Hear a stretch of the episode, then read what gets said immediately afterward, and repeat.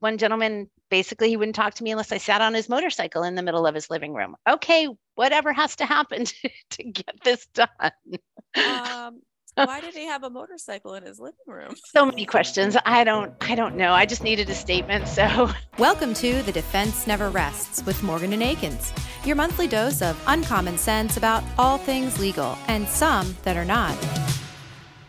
Hi, everyone. Welcome to this episode of The Defense Never Rests. I'm your host, Megan Henry, and today I'm joined by Judy Balinski, who is the Director of Global Insurance Claims at Travel and Leisure. Um, but Judy has had so much experience in risk management and claims throughout her career in hospitality and in many areas in hospitality. And she just has so much to, to share about claims that she's seen and just the nuances of handling hospitality type claims, because it is, there is a balance to them um, that, you know, she, she's in here to share, you know, how, how she handles that. So with that, let's bring her in. Good afternoon, Judy. Thank you for joining me this morning on, or this afternoon uh, on The Defense Never Rests. How are you today? I'm good, Megan. How are you? Great. I'm so thrilled to have you on because you and I talked a few weeks ago on the phone, um, I think for like an hour, and you just were regaling me with all your stories of things that you've seen in your career with claims. And I was like, you need to come on and talk about these stories because you've just seen and heard some fascinating things throughout your career. I have. I think we're going to have the scaled down version today, maybe a little bit. yeah, we, we got to make it like P G for, you know, for for the consumer's consumption. Um, we're, we're not going to dispel any proprietary secrets, but you've seen a lot, and I'd love, I'd love for you to share some of that with us. So I'm excited to dive into it. Well, thank you for having me. I appreciate it. I, I'm so thrilled. So, you know, I, I get a lot of people on, on this podcast and claims and attorneys and, you know, and everyone has um, a different story or a different avenue of how they've made it to where they are. And no one is the same.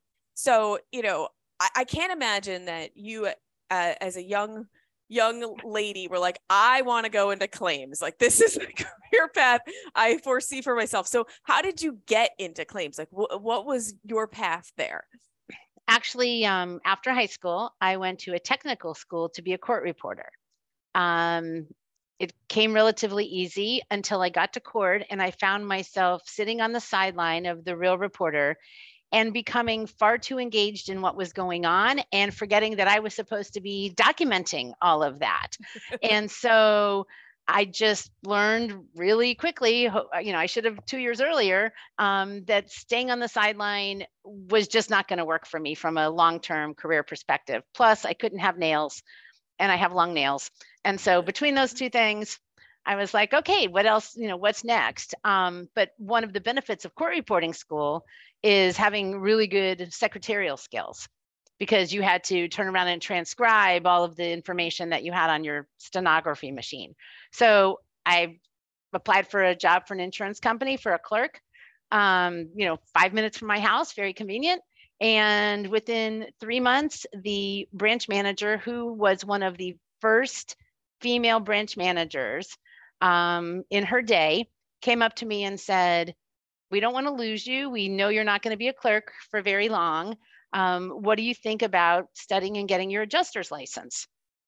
So I was twenty years old, read a book, take a test. Okay. um, and they paid for it. Uh, great.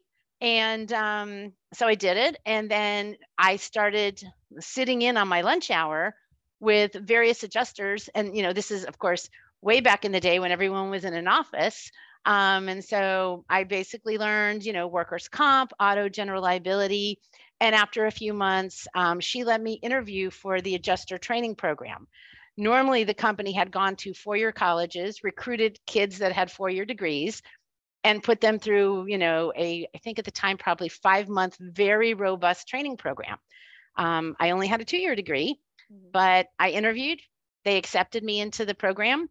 And I spent nine years at Continental, uh, really only left because they got acquired and the company relocated, but it afforded me an opportunity to learn all lines of casualty claims.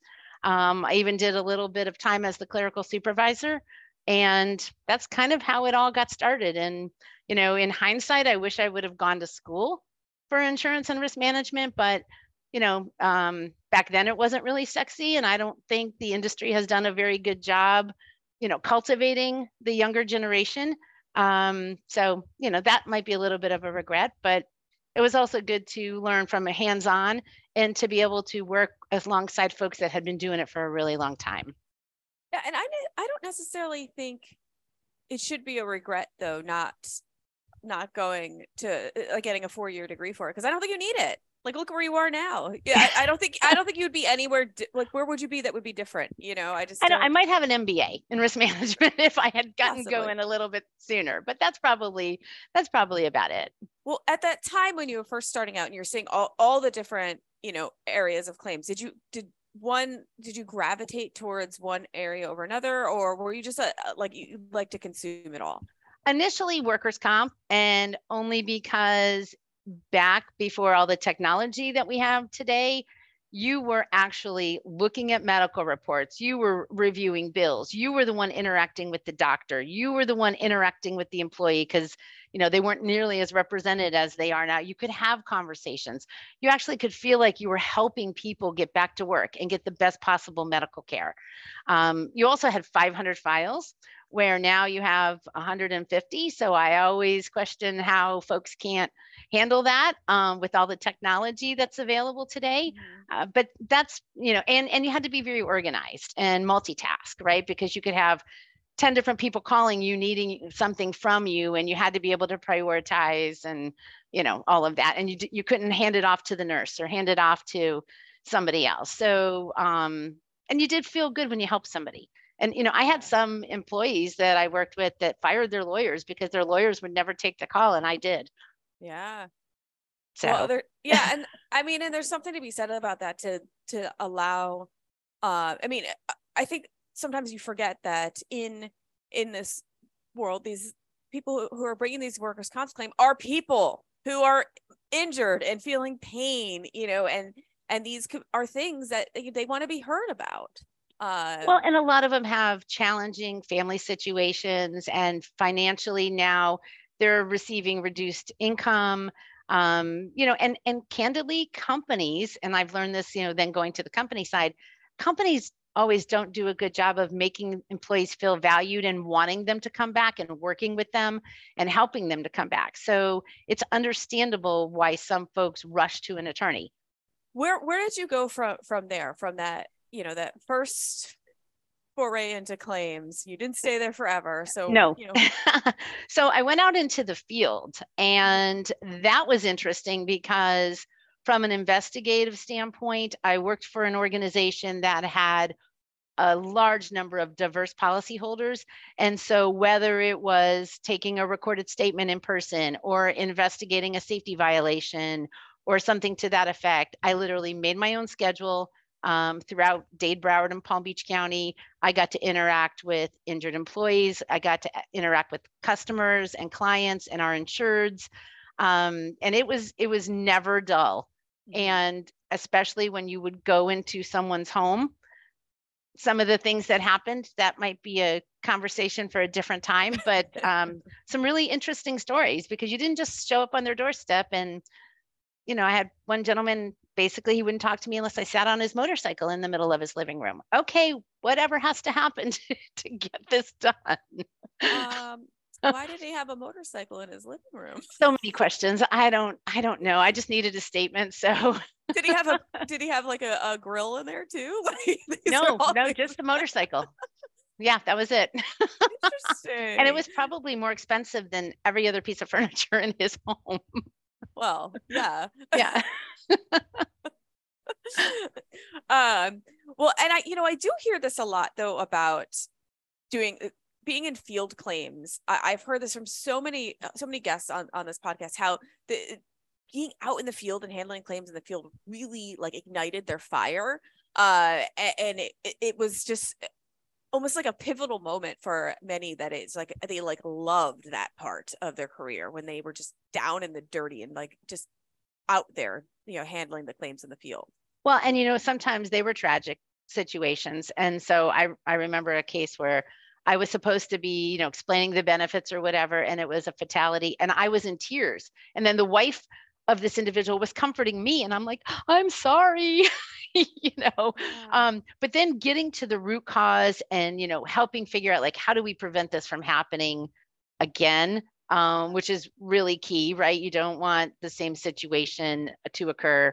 Um, and then the kind of reserve police officer inside of me that I used to be, it was like, oh, oh, this is questionable. Okay, we're going to get this person yeah. because, you know, I'm all about taking care of the legitimate individuals. But if you're going to try to abuse the company, the system, that's not going to work for me. Yeah. So um, that part was interesting as well.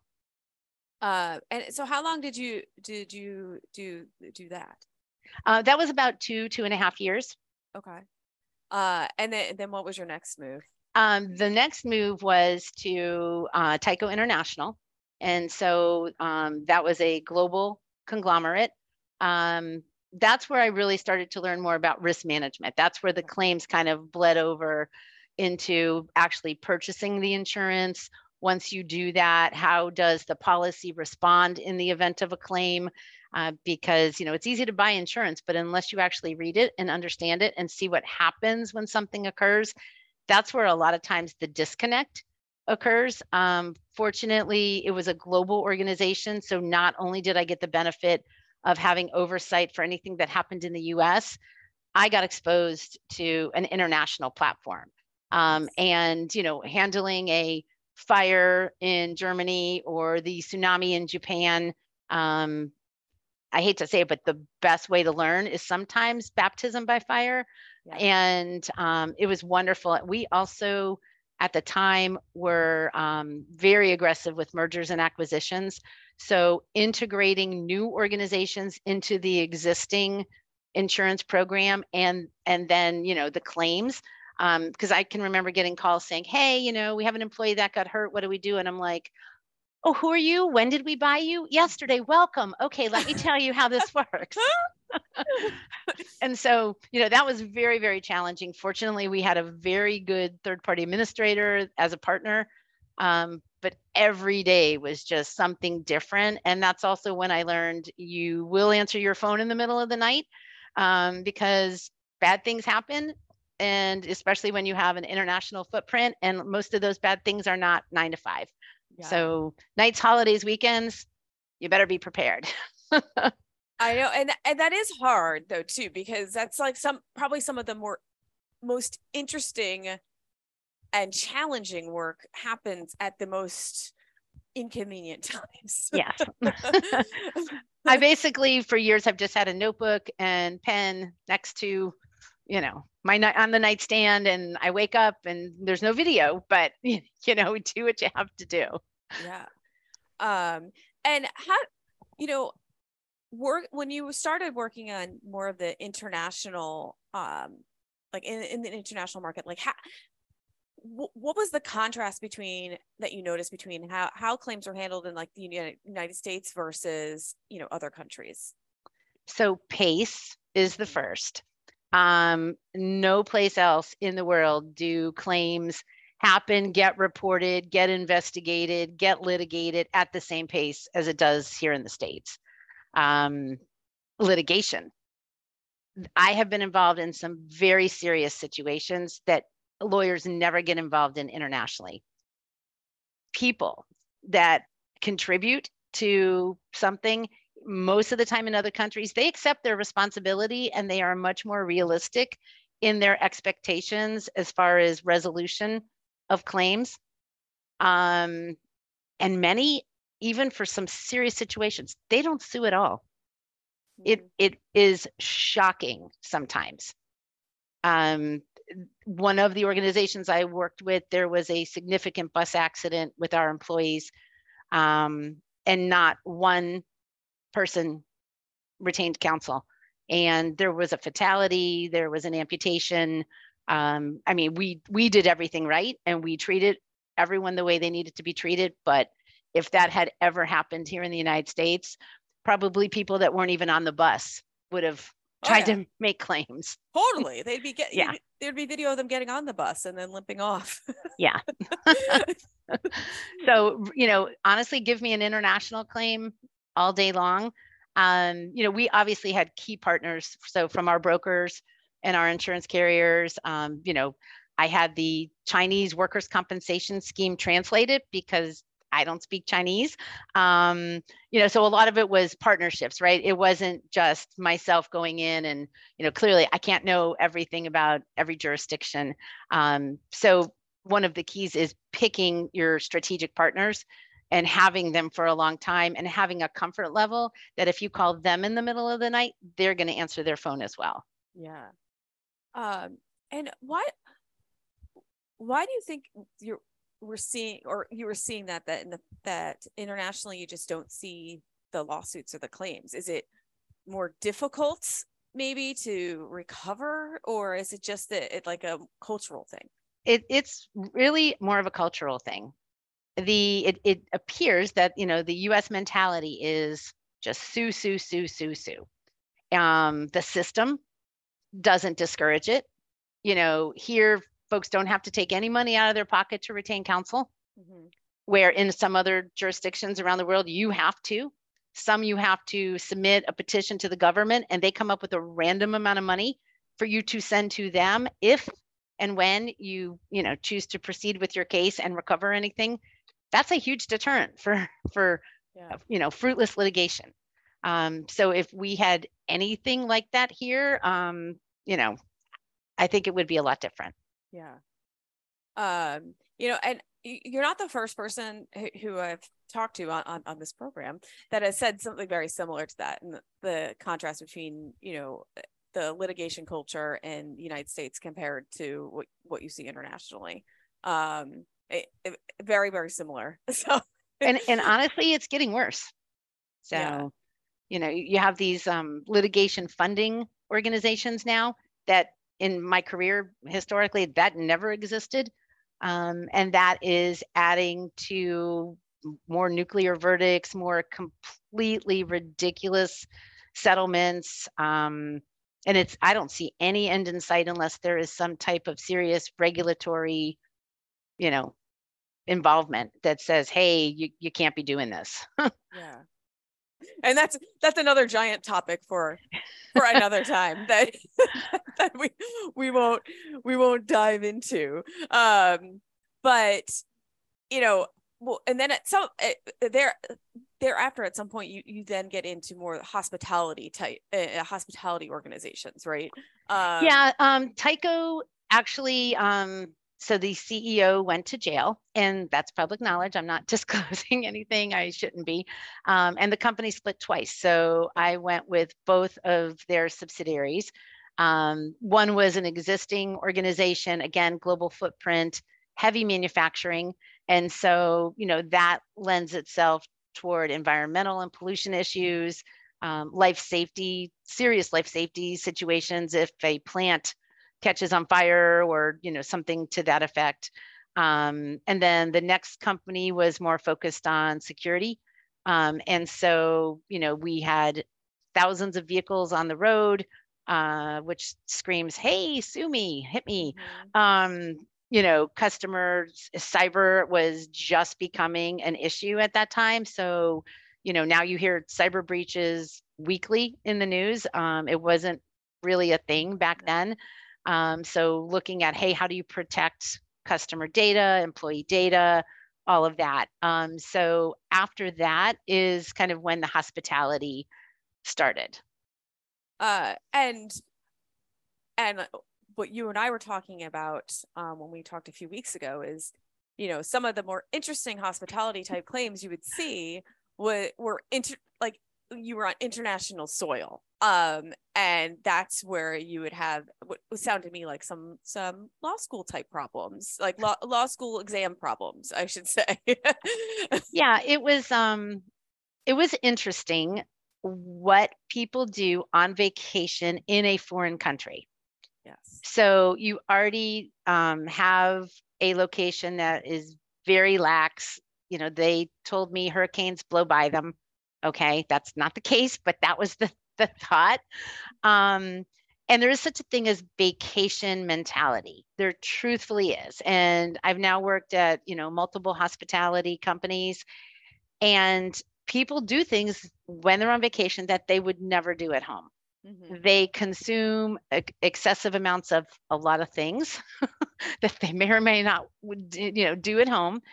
Um, they tend to not watch their children because they think it's somebody else's responsibility, even if there's signage and, you know, all of that basically saying, hey, no lifeguard on duty. Um, they are unaware of their personal security. A lot of times they put themselves in situations that become unsafe, and likely they wouldn't do that if they were walking around their local, you know, downtown area that they were more familiar with. Um, they go to jail, and then they call and they say, hey, what are you guys going to do uh, to help me out? And my response always was, let's recap the facts leading up to your incarceration. Yes. And once we did that, um, you know, then they understood that, hey, we didn't really have any liability, and you might want to address that fine and, you know, get out of jail and go home. So um, it, it was really, it's very interesting, just the the lack of awareness that people have. I, I, I mean, I've traveled all over the world. I've been very fortunate. Um, and I am more conservative and I am more careful when I am in another country than potentially I am here in the States, just because the laws are different, the rules are different. And the last thing you want to do is end up in jail or end up in a serious situation. I, I really can't think of a, a more terrifying scenario than being in jail in a foreign country.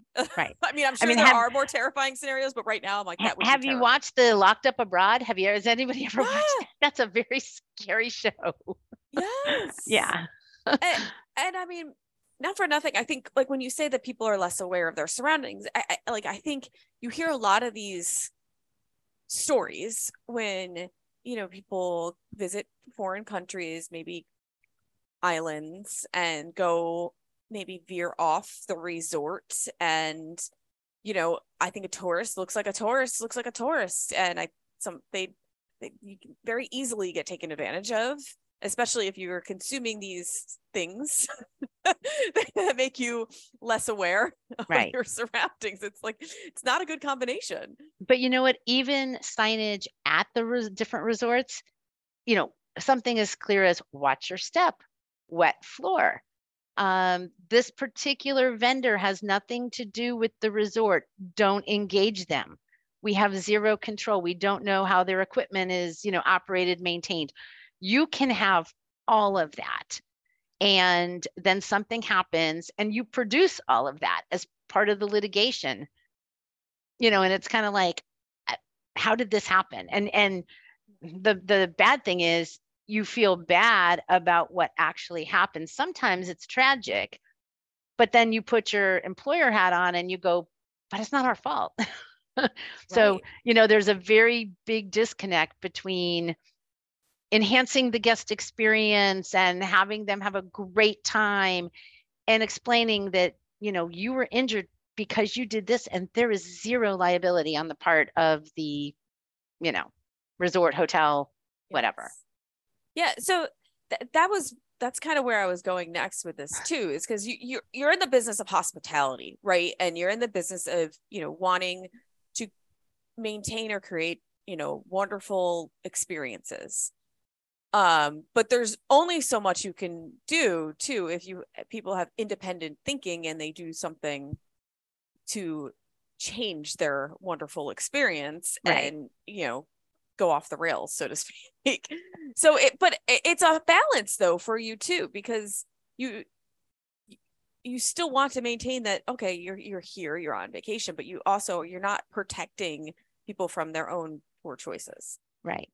Well, and the other issue is, um, and it's, again, it's gotten worse since COVID.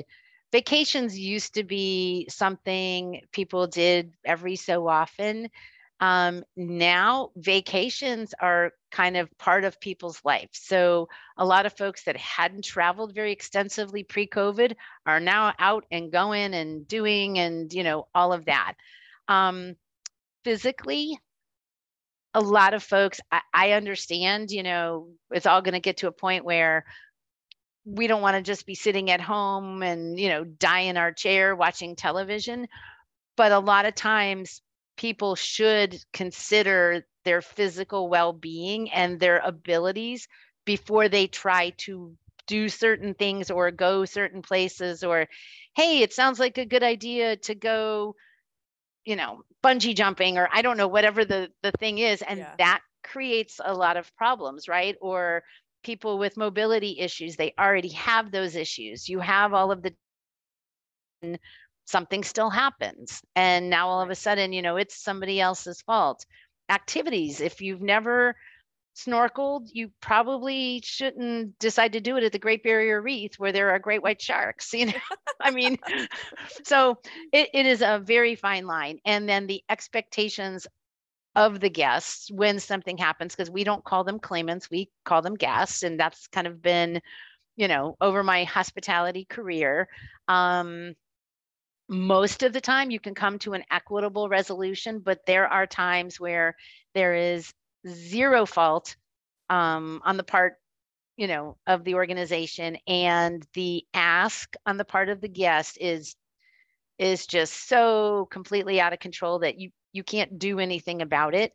Um, you know, from writing to the C E O to posting on social media now. I mean, fifteen years ago, that wasn't a thing, right? You could you'd write a letter to the president of said organization with your complaint. But now, you know, you're tweeting it and you're Instagramming it and you're doing all this different stuff. And I mean, there are entire, you know, most companies have entire teams dedicated to monitoring those platforms yes. and addressing those situations. Sometimes people, you know, completely overshare and of course slant the issue in the most positive light for themselves. Um, and then, you know, I'm working with, you know, internal folks to say, these are the true facts and, you know, here they are, and then they have to respond accordingly. And sometimes it's in litigation. That's the only way to, you know, potentially bring all the facts to light and have an independent party say to the individual, you know, your, your expectations are unrealistic. Bringing up the, the social media part of it is, is a good point though, because that can, that can just snowball and get out of control, and sometimes can work to con- like push the narrative in a in a way that it, it sways the facts a little bit for you too. So it's a challenge, you know, because yes.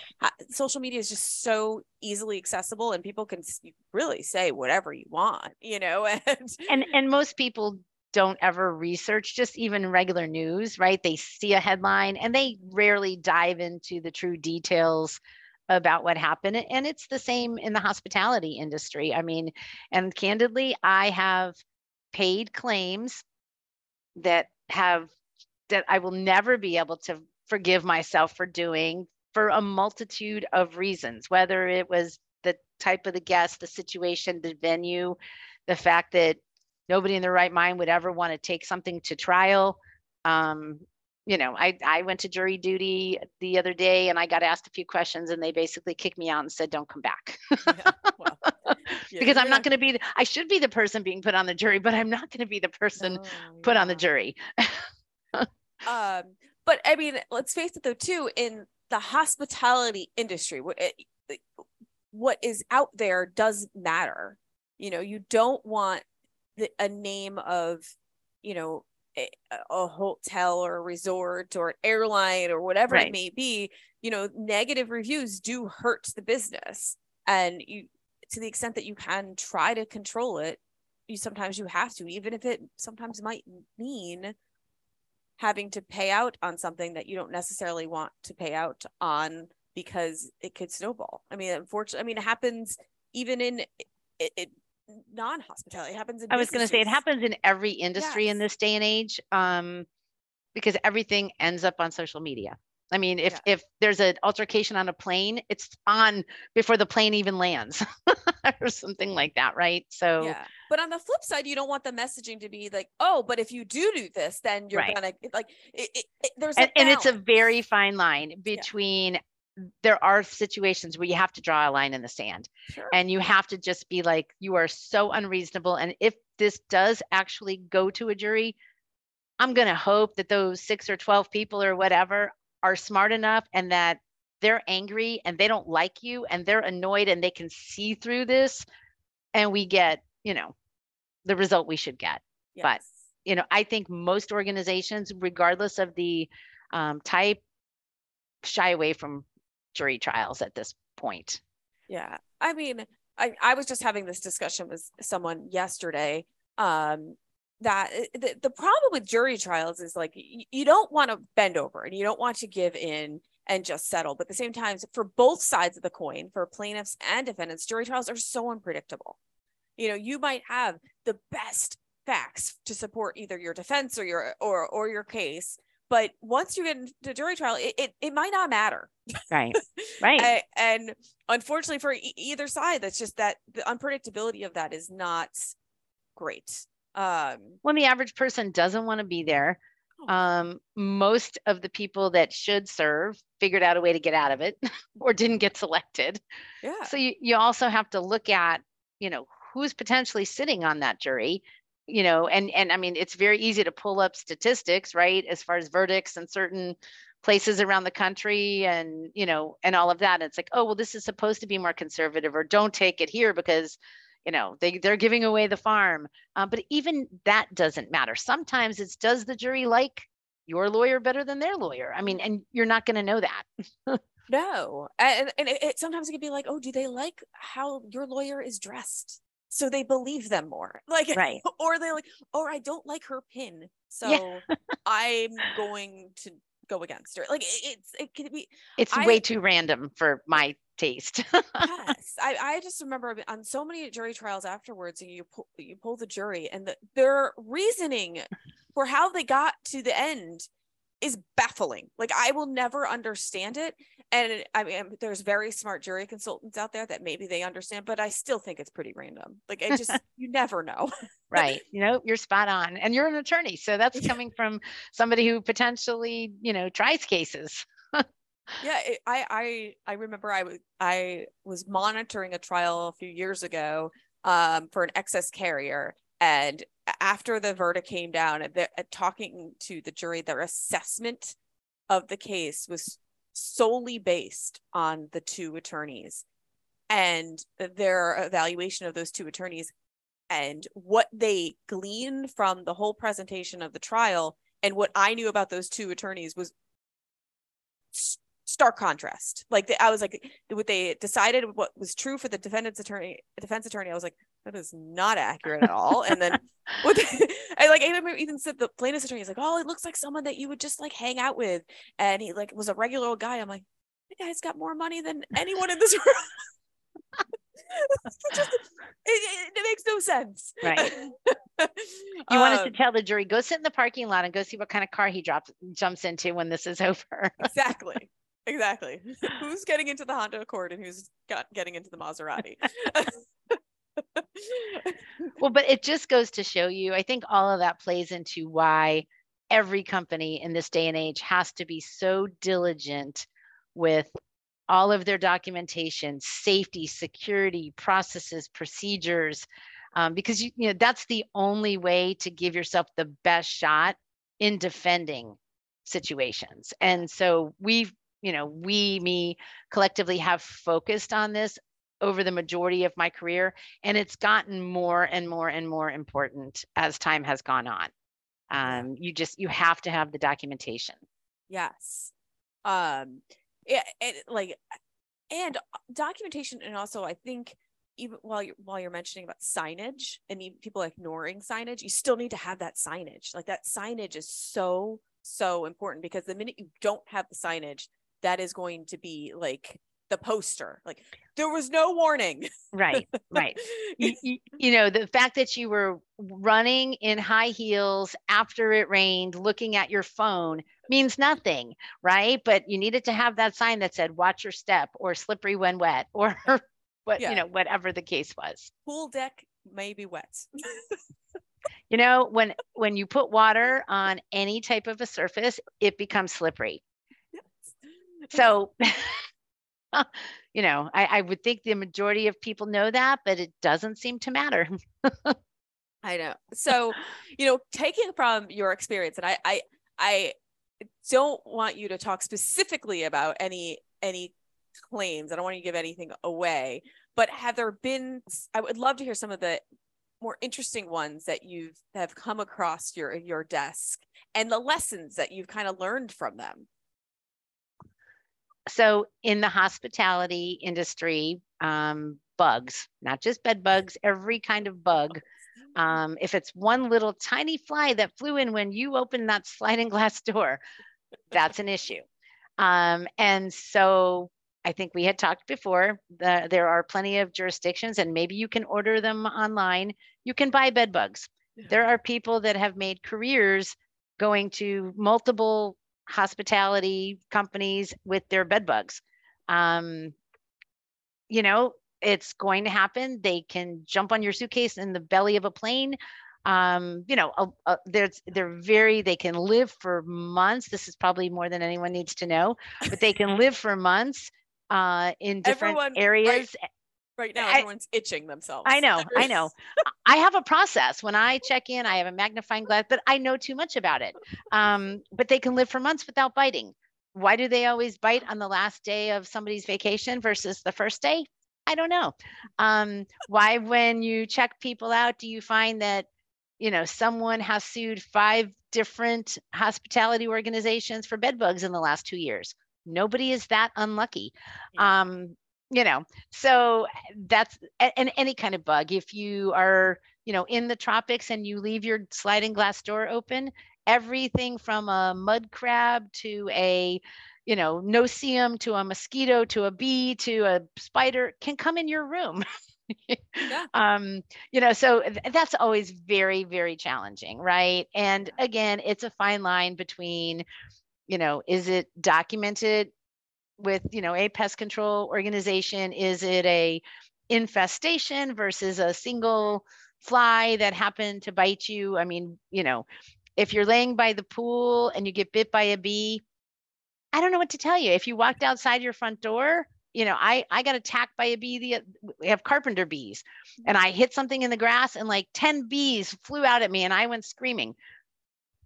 Okay. Yeah. you know, yeah. Again, whose fault is it if you're an, if you're allergic? You should bring the necessary EpiPen or whatever it is that you need, right?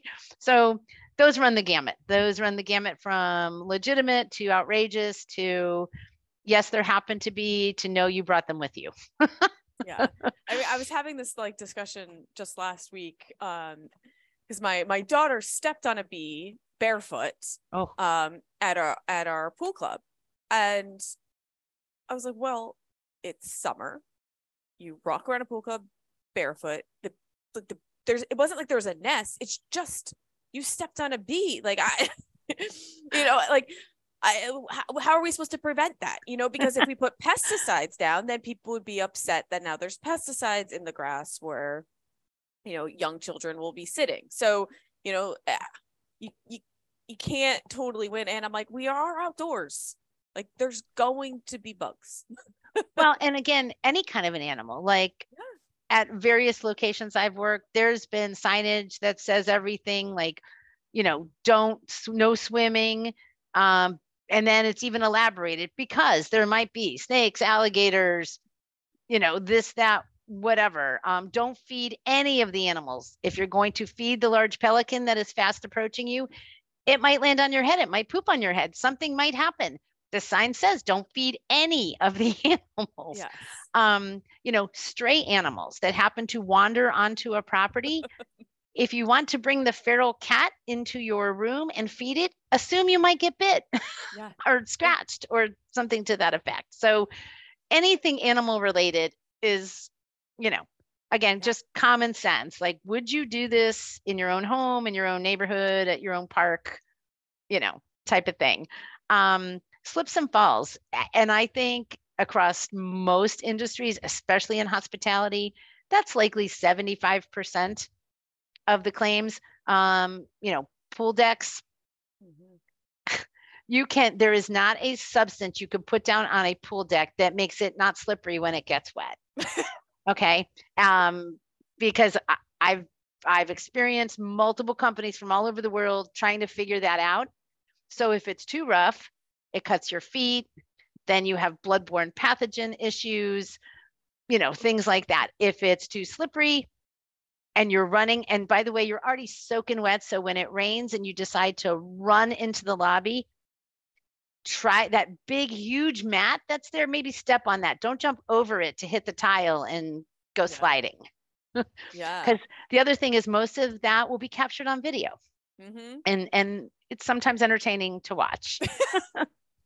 Well, I'm sure. And also like with the, the pool deck issue too, it's like, well, yeah, we could maybe put this other, or maybe, maybe there's some other type of substance that could be put down, but then now it's not going to look pretty too. Like, and it's not going to be aesthetically pleasing. And then you're I was gonna just going to say that you're going to yeah. complain that it's not nice, and you're spending all this money on this very expensive vacation, and the pool looks like crap, you know.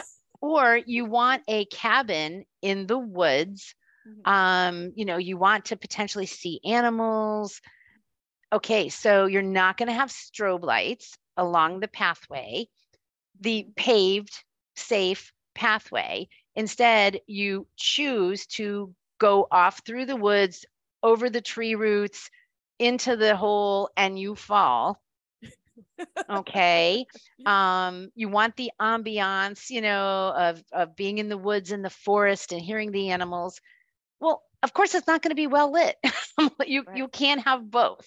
You know what I mean? So what's your goal of, you know, going and staying in a cabin in the woods or at a five-star beach, you know, resort with fifteen pools? You, you got to kind of decide that. And it doesn't matter what you thought going into it. When something happens, all that goes out the window. Yes. Yeah. And and so, you know, just companies in general, what can you do about that? There's, there's, you know, you can adhere to every guideline, every regulation, every, you know, A D A requirement, all of that. But things are still going to happen. And ninety-five percent of the fault is usually on the individual, not on the organization. That has been my experience for the last, you know, twenty years.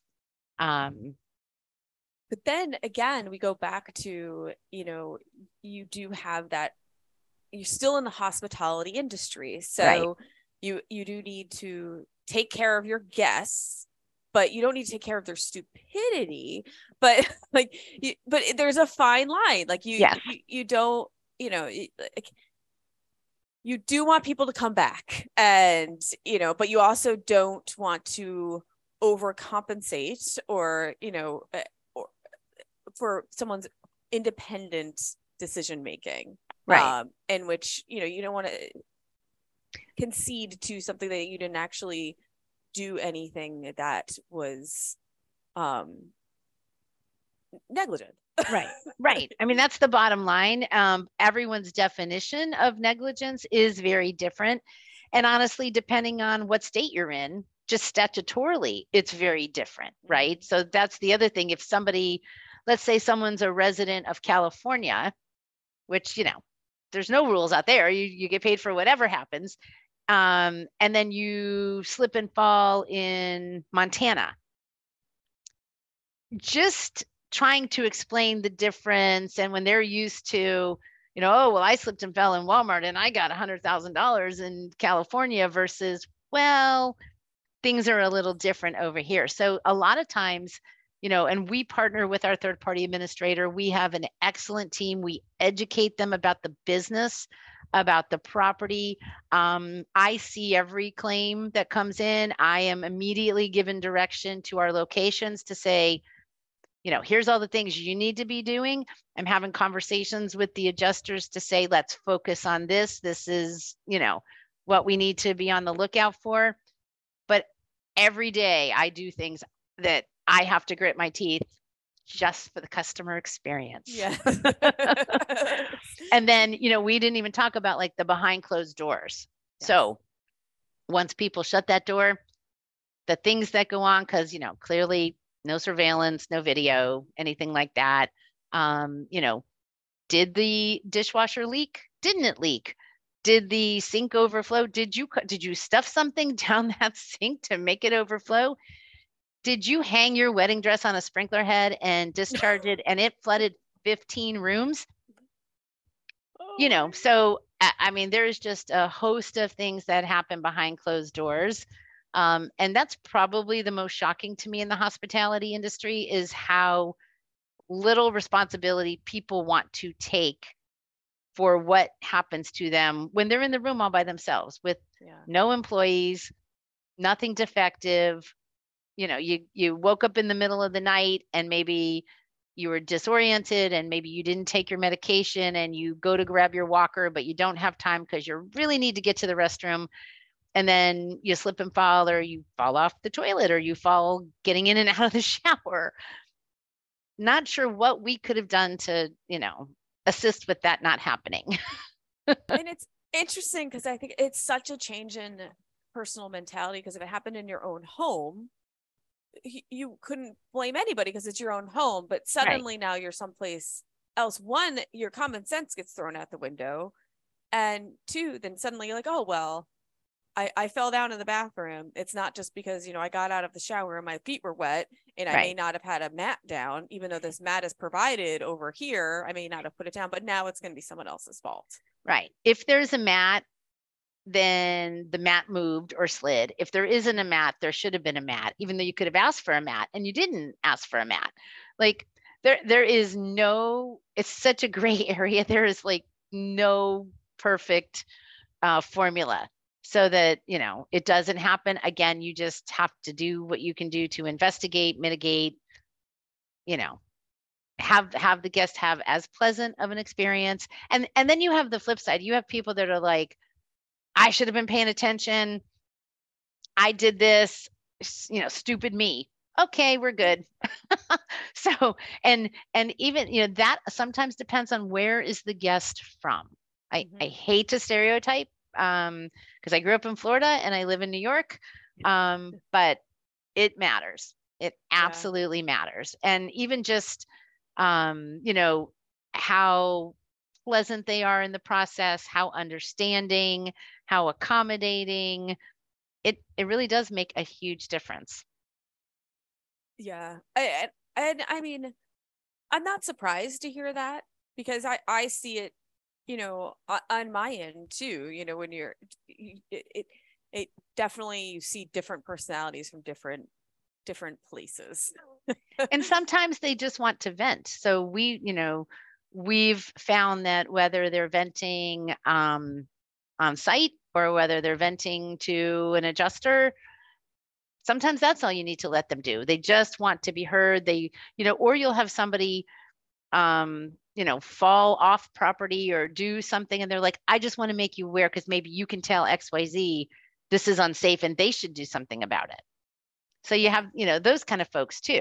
It's like, you know, or they just say, I shouldn't have done X, you know, can I have an ice pack? Thank you. uh, and I, I, I imagine though, you do see a lot of like alcohol kind of related claims too. Um, and, and probably hard to police on resorts because people could be drinking at, you know, establishments at the resort, but they're also probably b- purchasing their own and drinking in their room and then doing silly things or drinking right. by the pool or on the beach. That it's not anything that's been provided by the, by the resort. No, liquor liability in the U S is a serious issue. And I would venture to guess that all hospitality organizations, and at least the ones I've worked at, have very strict policies around overservice because you can't not. Mm-hmm. Um, I mean, and you even see airlines, you know, it's like they refuse to serve people and you know, people get crazy. It's like, well, um, I, I was on an international flight one time and the guy next to me had eight drinks in a four hour period of time. And I asked the flight attendant, I said, what's going to happen? Because we were flying from another country back to the U S and it was a non-U S airline. And I said, what's going to happen when he gets off the plane and goes rents a car and kills somebody? And she just didn't speak to me for the rest of the flight. Stop bringing up, stop bringing up those issues. You know, because they were making ten bucks a whatever on what they were serving him. So, you know, it is. And, and the other thing is when you are in maybe different parts of the world, sometimes the alcohol content mm-hmm. is different. It could be higher. So if people are used to having you know, three beers here in the States, if they go to the islands and the alcohol percentage is higher, those three beers are maybe like having five beers. Yeah. And, and I don't think people think about that. Um, I think, you know, just like th- when you plan a wedding and you think, okay, how much am I going to spend on alcohol? People always overdrink when they're not paying for it, or, you know, when it's part of a party or something. Um, so, you know, and not to mention the other things that go on, right? That you have no way to know. Is it another kind of substance? Is it a, even a, a prescription, you know, a substance prescription type of thing, right? And you combine all of that, and your sleep patterns are altered, and your eating patterns are altered, and your exercise patterns are altered, and you're doing either more physical than you did or less physical. Mm-hmm. And you put all that together, and, and you're on vacation. Yeah. It, it's, it's not a recipe for success. No. And, and, you know, candidly, I look at some of these near misses and I just think, wow, that, that person is lucky that something more serious, more tragic didn't happen to them. Right. And, and again, it goes back to the, you still want to create this environment and, I, and a pleasurable time, but then you also cannot be responsible for people's own decision-making. Um, well, and many resorts have, you know, certain amenities, but if you are in the islands, for instance, let's say you want to go snorkeling or scuba diving, and you leave the resort you are at to go to an independent vendor. Um, and, you know, most resorts, most hospitality don't recommend people for this very reason. And then something happens there. And, you know, it, it could be a vendor that if you sue them, they go out of business. And so, you know, now potentially they're looking to come back to the main organization. And it's like, again, you made this choice. You didn't investigate. Were they licensed? What was their policy or procedure if something happened? I mean, I've seen that where, you know, somebody went scuba diving or snorkeling and got bit by something and ended up, you know, with their foot hanging off in the back of a dirty pickup truck being taken to the ambulance because nine one one was just a suggestion. Yeah. Well, I, and I think a lot of times people do that because like, oh, well, if I'm here, I can probably find it cheaper if, you know, if I go off off the right. resort or whatever it may, may be. Well, uh, and, and just liability. I mean, like in most, again, U S organizations and even some of the islands, you sign a waiver mm-hmm. before you swim with a dolphin or before you snorkel or, you know, something like that. In many other countries, and I have been in some places and I've done things, and then my risk management brain kicks in and goes, you know better. What were you thinking? Right. And, you know, and, but then it's, it's too late. And if something happens, okay, then, you know, then what do you do? It, it wouldn't be the tour company's fault or the place where you were staying, you know, it's your own fault and you chose to do this. And I mean, I hiked up Duns River Falls years ago. That was one of the scariest things I've ever done. I didn't sign a waiver. I had, I, yeah, I'm like, in retrospect, stupid, very stupid decision. And I'm just lucky I didn't fall and hurt myself. So, you know, as, as much as we complain about, you know, nine one one and, and medical care in, in the U S, the last thing, and, and people should be very aware of that when they travel internationally, um, you know, because it's, it's not the same.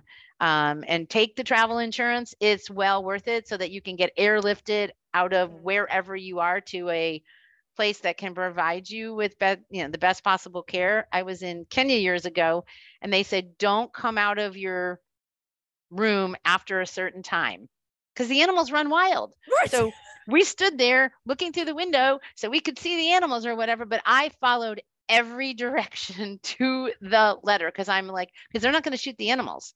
So if you get eaten, that's on you. Yeah. Oh, that's also terrifying. Uh. But again, follow the directions. But, you know, there's always going to be that one person. And it, it happened. Um, they got out of their car in the middle of a pride of lions to get closer to take a photo and they got eaten. It happened like two weeks before we had been there. Oh, God. and and signage. They had signage in probably forty languages. Don't get out of your car. Yeah. I mean, that is kind of common sense. I mean, they're they're lions. Yeah. They're hungry. Yeah. Like, you're a sitting duck. I mean, like, you are not at the top of the food chain. No. You know, I, I remember years ago, we, my husband and I, we were on a cruise, and part of the cruise we stopped in Russia. Um, and there was the option to fly to Moscow. And there were many, many warnings by the, the cruise line that you, this was an excursion, but they did not, you had to take a flight, and they mm-hmm. did not guarantee, clearly not guarantee the safety. And we were like, you know, I don't know if we want to take that. Right. Air. Like it, it's not U S Air or what, it was not American Airlines. Like I, I, yeah, I, I, we were like, we'll stay.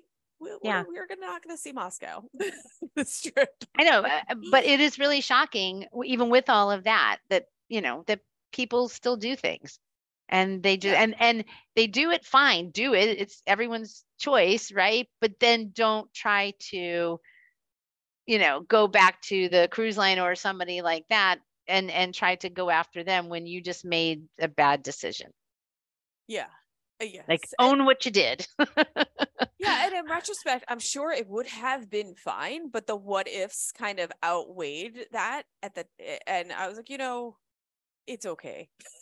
Well, I think when you do what we do for a living, you're also maybe a little more sensitive. The average person, like, um, when I was at one property, I had a two friends come, and I was walking around, we were walking around, and I was like, oh, this is need, I need to call security. I need to call.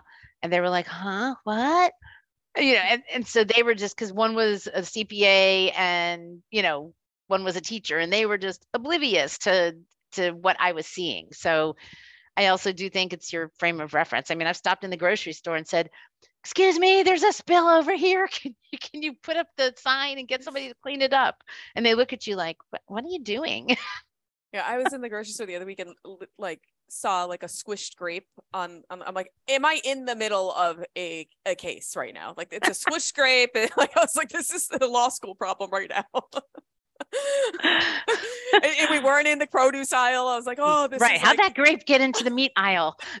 I think I was in the paper product aisle to even make it even more, more confusing. um, well, Well, Judy, we are just about out of time, but I, I didn't want to, I, like, we could go on forever. Um, like, I don't want to stop, but because I want to hear all of the stories. We might need to have you on for like a part two, um, like tourism uncovered, you know, not just bed bugs. Um, but, you know, having gone through where you are now with your career and knowing where you started, what advice would you give your younger self besides other than what you alluded to before of completing the four-year de- four-year de- degree? Uh, what so other- my younger self, um, I would say, first of all, volunteer. Volunteer, whether, you know, and it, I think it's a little different now because of COVID and a lot of people are remote. But, you know, I grew up in an office environment. And so, you know, sitting with other people or maybe listening in, you know, learning from people. If you're a workers' comp person, learn the other lines, get an all lines license. A lot of companies have all kinds of free training uh, across, whether it's learning about the business, whether it's even something outside of insurance and claims, um, you know, whether it's accounting, whether it's anything like that. Whatever free stuff your company has. And I, I did a lot of it, but in retrospect, I could have done a whole lot more um, because how much time do you waste looking on the internet every day and things like that? Um, certifications. I got started a little late, but I have a ton, and do it, whether your company is willing to pay for it for you um, or whether sometimes you just have to put the money out of pocket. I took an M I T business continuity class a few years ago. It wasn't cheap, but to this day, the networking that I did, the information that I learned, the contacts that, you know, I have, and I'm still in touch with the professor, um, well worth my time and money. And, you know, get involved, you know, network, join, you know, join local RIMS, join, you, you know, um, this, if you have a C P C U, if anything like that, where you can continue to grow your knowledge. And, you know, with all the designations, you have all kinds of ethical requirements and continuing education credits. There is so much stuff now that's free Mm-hmm. So, you know, and, and if your focus is general liability, learn some comp, you know, sit in on something that, you know, a class for nuclear verdicts, just really expand your horizons as much as possible. Um, have like a one, three, five year plan. I always ask myself, what do you want to be when you grow up? Um, because the best person that could work for me is somebody who wants my job. So find somebody internally, externally, look at their LinkedIn, go, okay, I want this job in three years. These are the things I need to do to get it, and figure out a plan to be able to do it. Um, and then one thing for the females in the group, um, don't settle and be underpaid. Mm-hmm. When I started in my career, um, I was afraid to ask for what I'm worth. I have saved companies millions of dollars. I have, you know, in, in my younger days, I was underpaid compared to my male counterparts, even though I had more designations and more practical experience. It's gotten better. I'm much more aggressive about that, but, but, you know, ask for and, and, you know, value yourself, and don't just settle for, you know, what they're giving you. Yeah. I think that is such, such a great point too. And also to go off that, or piggyback onto what you said about picking like where you want to be. Um, I would say, don't be afraid to, of reaching out to that person, whether they, you know them or they're a stranger, and just ask. Cause I feel people generally feel like honored when you're like, hey, like, how, like, can I pick your brain? Like, yeah. What did you do? How did you get there? Like, I, I like, I, I'm never bothered by that. I'm most, most times I'm flattered. Right. Well, and like, you know what, anybody that who's ever worked for me, I can honestly say they've gotten designations, they've joined local groups. Um, it's so, so important. And I still think even more for women than men. Um, yeah. and, and if anybody wants to reach out to me, I'm happy to chat. Yes. Yeah. Well, so with that, can you just let the, our, our listeners know how they can find you? Um, since you've given them an open invitation to pick your brain. You can find gonna... me on LinkedIn. Um, and my personal email is on the one little section, the about section, I think. Okay. So just connect with me, and, you know, if, if fifty people respond, I may not be able to respond to everybody, but I really am happy because I have had very good mentors along the way. Um, and like I said, if, you know, when my retirement comes, if I have a bunch of people that want my job, that's the best case scenario. Yes, it is. It is. Cause then also, especially if you know who wants your job, you could help them. Yeah. you know? Yeah. Like you and and sometimes it's confusing, right? There's hundreds of classes and courses you can take. What's the best for you? What's the best for you now? What's the best for you to develop your career three to five years from now? You know, a lot of them are in parts. So how do you do it? How do you, if you have a family, I've never had children, so I've had more time, um, you know, but how do you figure out how to work that into your schedule? And candidly, how are you maybe a little selfish every once in a while to make sure you're doing what you need to do for you? Yeah, right. Because nobody's going to hand it to you. So if there's something you want to do, you're going to have to go out there and get it and take it, um, and show initiative, because, you know, it, a lot of people nowadays are just kind of content to just do their day to day and settle. That's not going to get you ahead. You, you know, just yeah. go for it. But also with that, sometimes you do need to give yourself, like I do this to myself. I you have to give yourself a break too. Like some days I feel guilty. Like if I'm like, I just don't have it in me to do whatever the thing is that day. And it's like, you know what? Unless it needs to be done today, maybe you don't, you don't need to do it today, and you don't need True. To feel bad about it. It, it is a check and balance. I know my, uh, my fiance says, don't you have a dimmer switch? That's what he says to me all the time. And I'm like, yeah, no, not really. I, I don't know if I want Judy to be dimmer. I, I like, I like bright Judy, but I, I like that idea. It's a good saying. Yeah. Like maybe it's just like a little, like at night, you just have to wind down a little bit. Yeah. But I'm waiting for that phone call. So I'm actually never totally wound down. Yeah.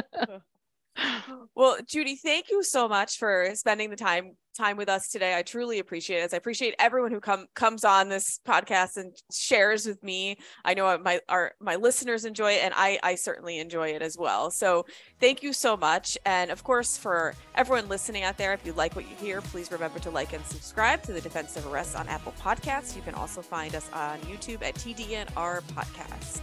Thank you. Thank you, Megan. Have a nice day. You too.